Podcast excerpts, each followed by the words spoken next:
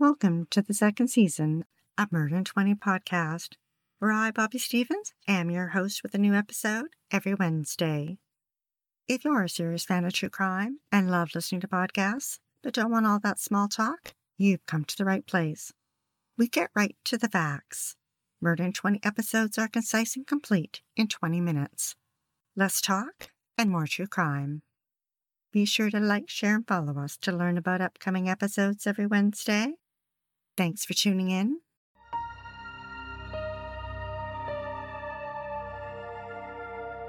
Daniel Horowitz was born in New York City and went on to become a famous criminal lawyer practicing in California. He has also been a commentator for many highly publicized trial cases, including Scott Peterson, Michael Jackson, and Anna Nicole Smith. Daniel had written a screenplay based on one of his cases and was looking for a producer for it when he met Pamela Vitale, a mother with two children. The couple wed in 1994 and she became a powerhouse behind the scenes at his law firm.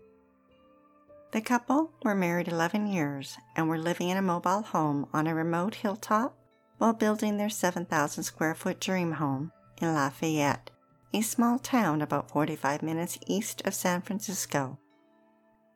Daniel had no idea that he was about to be a victim of a violent crime that would change his life forever.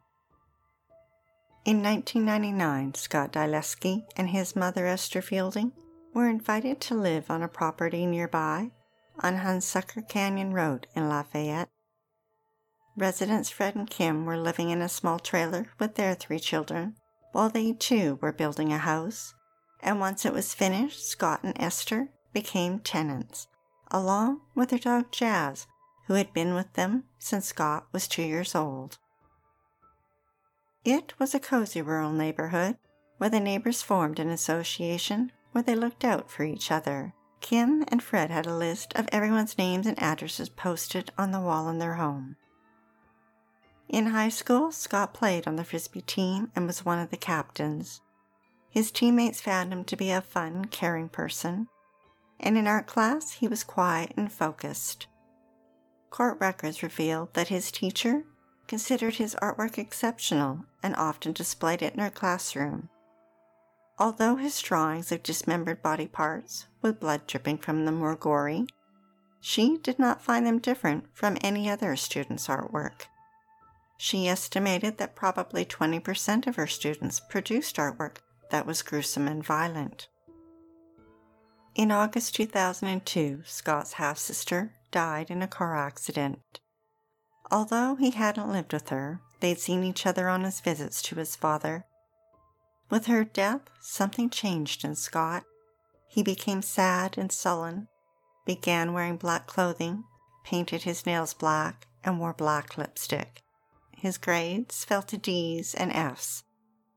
He ended up leaving high school after grade 10 and worked on his GED and had planned to attend college. Scott's artwork and writings descended down an even darker path, perhaps more violent than anyone knew. Court records reveal that his writings were titled Live for the Kill, In Separation, and Lonely. One of his drawings depicted a face with the most stitched clothes with black X's. In another, a male was in a long coat with a knife with the caption, Guns don't kill people. I kill people. And in another, dark figures were drawn laying down among flowers with the words, Before Manson, before Bundy, there was Gein, referring to Edward, a notorious murderer from the mid 1950s who also robbed graves and stole the bones of strangers and fashioned them into keepsakes for himself. In the summer of 2005, Scott and Robin, who'd become close friends since eighth grade, were spending their school break in the hot sun, discussing a plan to grow marijuana. Scott suggested stealing credit card information and using it to purchase the equipment they would need. They divided up the work. Robin was responsible for finding the equipment online and picking out what they needed, Scott was responsible for stealing the credit card information and ordering it. He made sure to divide up the purchases, smaller amounts on different credit cards to avoid suspicion. Scott began taking walks in the neighborhood, down to the community mailboxes on the canyon road, and up into the hills and into the woods. Around the same time, his neighbor John picked up his mail at the mailbox and noticed that the envelope with his credit card statement looked like it had been mutilated. He thought perhaps it had got stuck in a sorting machine and carried on home. John was going to be away for five weeks. Scott managed to get his credit card information, and on September 17th, while John was out of town, he ordered a $267 piece of equipment. Over the next few weeks, he used another neighbor, Karen's credit card, and John's again to place four more orders. For the billing address, he used random names from the neighborhood association list that hung on the wall in his home. And for the delivery address, he used his mother's name, email address, and his home address. In October, Scott's mother discovered one of his disturbing drawings and became concerned. So much so that she thought Scott might need to see a therapist. Karen was driving down the canyon road to work when she accidentally hit Scott's dog. Jazz was taken to the veterinarian, but sadly was severely injured. Esther was furious and blamed Karen. Scott, oddly, didn't show much emotion over his dog's death. He remained withdrawn, quiet, and sullen. A few weeks later, Karen viewed her credit card statement online and noticed recharges at a store called Specialty Lighting. So, knowing that she didn't make the purchases, she sent them an email. The store's owner, Jackie, responded that the orders all had the same delivery address, Scott's address, and Karen wondered if this was retaliation for hitting Jazz. The orders had all been placed within minutes of each other and requested next day air shipment, which was very expensive. This made Jackie suspicious, and she suspected fraud. So rather than just take the money and not ask questions, she sent an email to Esther Fielding, the name listed on the order form. She advised that the orders couldn't be processed, and to her surprise, she received a phone call from Scott. And I say surprise because, in her experience, fraudsters don't typically pick up the phone, they just disappear. Jackie thought the caller sounded young and was trying to disguise his voice. She didn't want to let on that she thought it was fraud, and instead told him that she couldn't ship to an address different than the billing address on the credit card. Scott was polite and replied, Okay, that's fine, and hung up. An hour and a half later, he called Jackie back. This time, he asked for the equipment to be shipped to the billing address. But she advised him that the credit card company had declined the charges and that he would need to contact them. He listened and hung up. He did not call the store again. It was Saturday, October 15th, and Daniel left his home just before 8 a.m. to attend a meeting his wife Pamela was still sleeping, but soon got up and spent a couple hours at her computer. Scott hiked through the bush and arrived at the front door of Daniel and Pamela's mobile home. Did he knock or did he ring the bell? We don't know for sure, but what we do know is that she likely opened the door.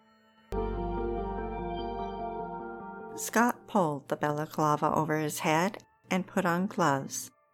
The door slammed shut, and Scott immediately began attacking Pamela. He beat her about her head, shoulders, and upper torso with a large, heavy flashlight and a wooden piece of trim board. At some point, she fell down into a kneeling position. She fought back hard. Her left hand was fractured, exposing the bone. She used her right foot to try and fend him off, her sock tore and rode up to her ankle, bearing her bare foot, leaving a footprint just below the doorknob. she ended up face down on the floor, and with her face buried in the carpet, Scott struck her 11 times on the back of her head and 7 times on her left side. He struck her so hard that her scalp split open, exposing the bone. Her nose was broken, and two of her top front teeth were forced out of her jawbone. As Pamela lay dying in a fetal position on the floor, Scott stabbed her. Then he cut a four inch letter H into her back. Scott was a scrawny 16 year old, 5 foot 6 and 110 pounds when he took Pamela's life. She died at 52. Back at Fred and Kim's house, it was around 10:45 a.m. She was on the couch grading papers when Scott walked in. She noticed that he seemed to be walking with an exaggerated step, and with a wide smile and a loud voice announced, I had the most beautiful walk this morning. Kim noticed that his hands were shaking a little and that he had scratches on his cheek and nose that were bleeding. He explained it away, saying that he fell on his walk and got smacked by a bush. Around noon, Scott's mum came home from work and noticed Scott's scratches and that the palm of his hand was red. He told her, too, that it was from a fall on his walk that morning. Throughout the day, Daniel phoned Pamela, but got no answer. Court records indicated that in the late afternoon he left his office, ran some errands, worked out at the gym, and went grocery shopping. Pamela had plans that evening to attend the ballet, so when he arrived home around 6 p.m., he was surprised to see her white Mercedes still in the driveway. He grabbed his computer and groceries from the trunk of the car and walked to the front door. It was closed, but not locked. He noticed some smears and opened it. Lying in a large pool of blood was Pamela. He dropped his computer and groceries and fell to his knees. He felt for a pulse. There was none. The Tahoe Daily Tribune reported that neighbors heard his screams as he yelled his wife's name in agony. Then he called 911. At 8 p.m., Scott and Jenna stopped by Robin's house to buy some marijuana. While they were there, Scott's mother phoned Jenna's cell phone looking for him. She told him that there was a rumor in the neighborhood that someone had been killed and that police had the roads blocked off and he shouldn't try to get home. Robin and Jenna wondered out loud who might have been killed when Scott offered up that it was probably at the Horowitz house because he was a well known attorney. He commented that he'd seen someone on his walk that morning and wondered if it had been the killer. Then he oddly recited the rhyme Lizzie Borden took an axe and gave her mother 40 whacks, and commented that shooting someone would be painless, but if you want to inflict pain, you would bludgeon them 36 or 39 times. That night, the crime lab arrived at the home on Canyon Road. Near the front door, they found a lid to a plastic storage bin with a bloody shoe print blood splatter on the inside of the door indicated that the attack had happened inside. They found numerous bloody finger marks left behind by the attacker's gloves on the walls and on the objects in the room. In the kitchen, they found a mug in the sink, a bowl on the counter, and an opened water bottle, all with blood on them. The next day, the neighbors on the canyon road got together to discuss the murder and the credit card fraud. Near the end of the meeting, Esther lashed out at Karen. She was still angry and felt that she hadn't taken responsibility for killing their dog. Karen responded by saying, You guys are trying to kill me. Esther asked her what she was talking about, and she pulled out the credit card orders from the lighting store. Esther was confused. Her landlord Fred stepped in and asked if he could take them with him. Now, Fred was a computer consultant and knew more about computers than most teenagers. He demanded to look at all the computers in his house. Scott had erased his browser history, but Fred was able to find files that showed he'd accessed the lighting website. Fred, Kim, and Esther all confronted Scott. He denied knowing anything and claimed that someone must have broken into the house and used his computer.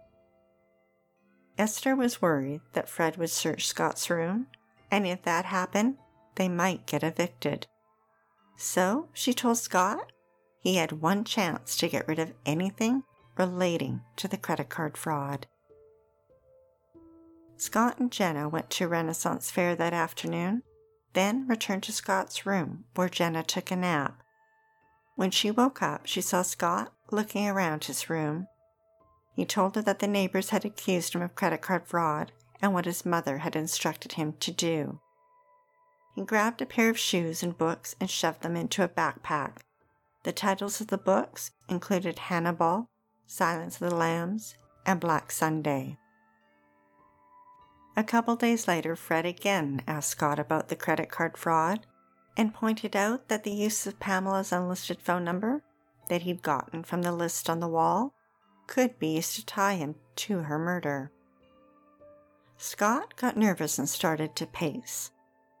Fred told him he didn't have anything to worry about because it was very likely that there would be DNA under Pamela's fingernails, maybe even a footprint or hair, and that they wouldn't be a match to Scott, right? Scott thought quickly and spun a story of how he ran into Pamela on his walk that morning and that she had touched his arm with enough force to scratch it, and asked, What if my DNA is there? Fred was stunned and told Scott not to worry. If you weren't there, then your DNA won't be there. Scott asked again, But what if it is? And Fred replied, Well, that would mean you were there and that you were going to do time. Scott began to shake. That afternoon, Jenna drove Scott to see Robin at the high school Scott told them that he was going to confess to the credit card fraud and say that it was him that used Robin's computer to search for the equipment so that Robin wouldn't be implicated. He told Robin that he was afraid of being linked to Pamela's murder, and by confessing to the fraud, it would separate him from the murder. Later, he returned home and confessed to Fred about the fraud. Fred then called Robin's father and he consented to Fred and Kim visiting his home. Fred searched Robin's computer and confirmed that it had been used for fraud. Robin's father confronted him and demanded he tell him everything. The next day, he got his son a lawyer and contacted police. Robin was granted immunity, and that night, Scott was arrested. It had been four days since the murder, Pamela's autopsy determined that she had been stabbed 39 times and died as a result of blunt force trauma to her head, and that she had died within minutes of being struck. Scott's mom went to her sister's house, and Jenna dropped by with Scott's backpack. After she left, Esther opened it up. Inside, she found shirts, pants, shoes, a box of gloves, an external hard drive, loose papers, and a book with dates and credit card numbers and names. She panicked. She looked at the fire burning in the wood stove and knew what she had to do. She threw the papers, gloves, and book into the fire and watched them burn. That same day, investigators were at Scott's house searching his mother's van which had been abandoned in the yard years earlier and was covered in weeds and plants. Its tires were flat and the doors unlocked. Inside was strewn with debris and vegetation. But behind the driver's seat was something that looked out of place. Something that looked new, like it hadn't been there for a long time. It was a duffel bag. Dangling from it was an airline tag with Scott's name. The bag was unzipped and they could see dark clothing laying inside. When crime scene technicians examined it, they found an overcoat, dark sweater, a blue balaclava, and an extra long black glove. The bag and its contents appeared to have blood stains. In December, Fred's brother David moved into Scott's old room, and a month later opened a dresser drawer looking for a pad of paper and found five pieces of loose paper. They were wedged between the top drawer and the dresser frame. He pulled them out and discovered writing. The first four pages contained lists of names, account numbers, access codes, addresses, phone numbers, and online passwords. Neighbor John was on the list. The fifth piece of paper had five bullet points that read Knockout and kidnap. Keep captive to confirm pins, as in personal identification numbers. Dirty work. Dispose of evidence. And the last point was to cut up and bury. David turned the sheets of paper over to police. The crime lab conducted DNA testing on the duffel bag and its items. Some of the blood samples were degraded and both Pamela and Scott's blood couldn't be identified with 100% certainty. The lab, however, did identify Pamela's blood on the duffel bag and glove, and both Pamela and Scott's DNA were found on the balaclava. Police had also recovered Scott's backpack from Esther and ran tests on those items. Pamela's blood was discovered on the shoes and the pattern on the bottom of one of those shoes matched the pattern left in blood on the plastic lid found by Pamela's front door. Scott was tried as an adult. On August 26, 2006, the jury found Scott guilty of first degree murder and residential burglary and sentenced him to life in prison without the possibility of parole. In 2018, Senate Bill 394 was passed that gave juveniles tried as adults a chance for eventual freedom. Scott's sentence was reduced from life to 25 years. He could be out in 2030. He still maintains his innocence.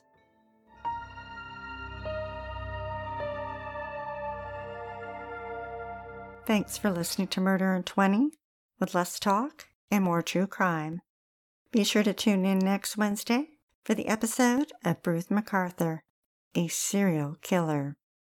For seven years, he hid in plain sight, preying on the vulnerable. No one suspected the gardener. The number of missing men continued to climb until a photo of a van led to his arrest, and the details shocked a country. If you're dying to hear more, past episodes of Murder in 20 are available for free at murder20.com and on all major podcast platforms.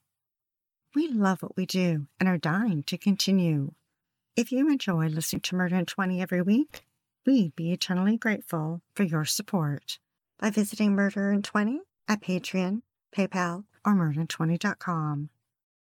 We'd like to acknowledge Purple Planet for use of their music Sound Effects and Vaseline Studios and Quick Sounds, and our many editorial sources who are listed on our website. Be sure to like, share, and follow us to learn about upcoming episodes every Wednesday. Stay safe, sleep with the lights on, and don't play with strangers.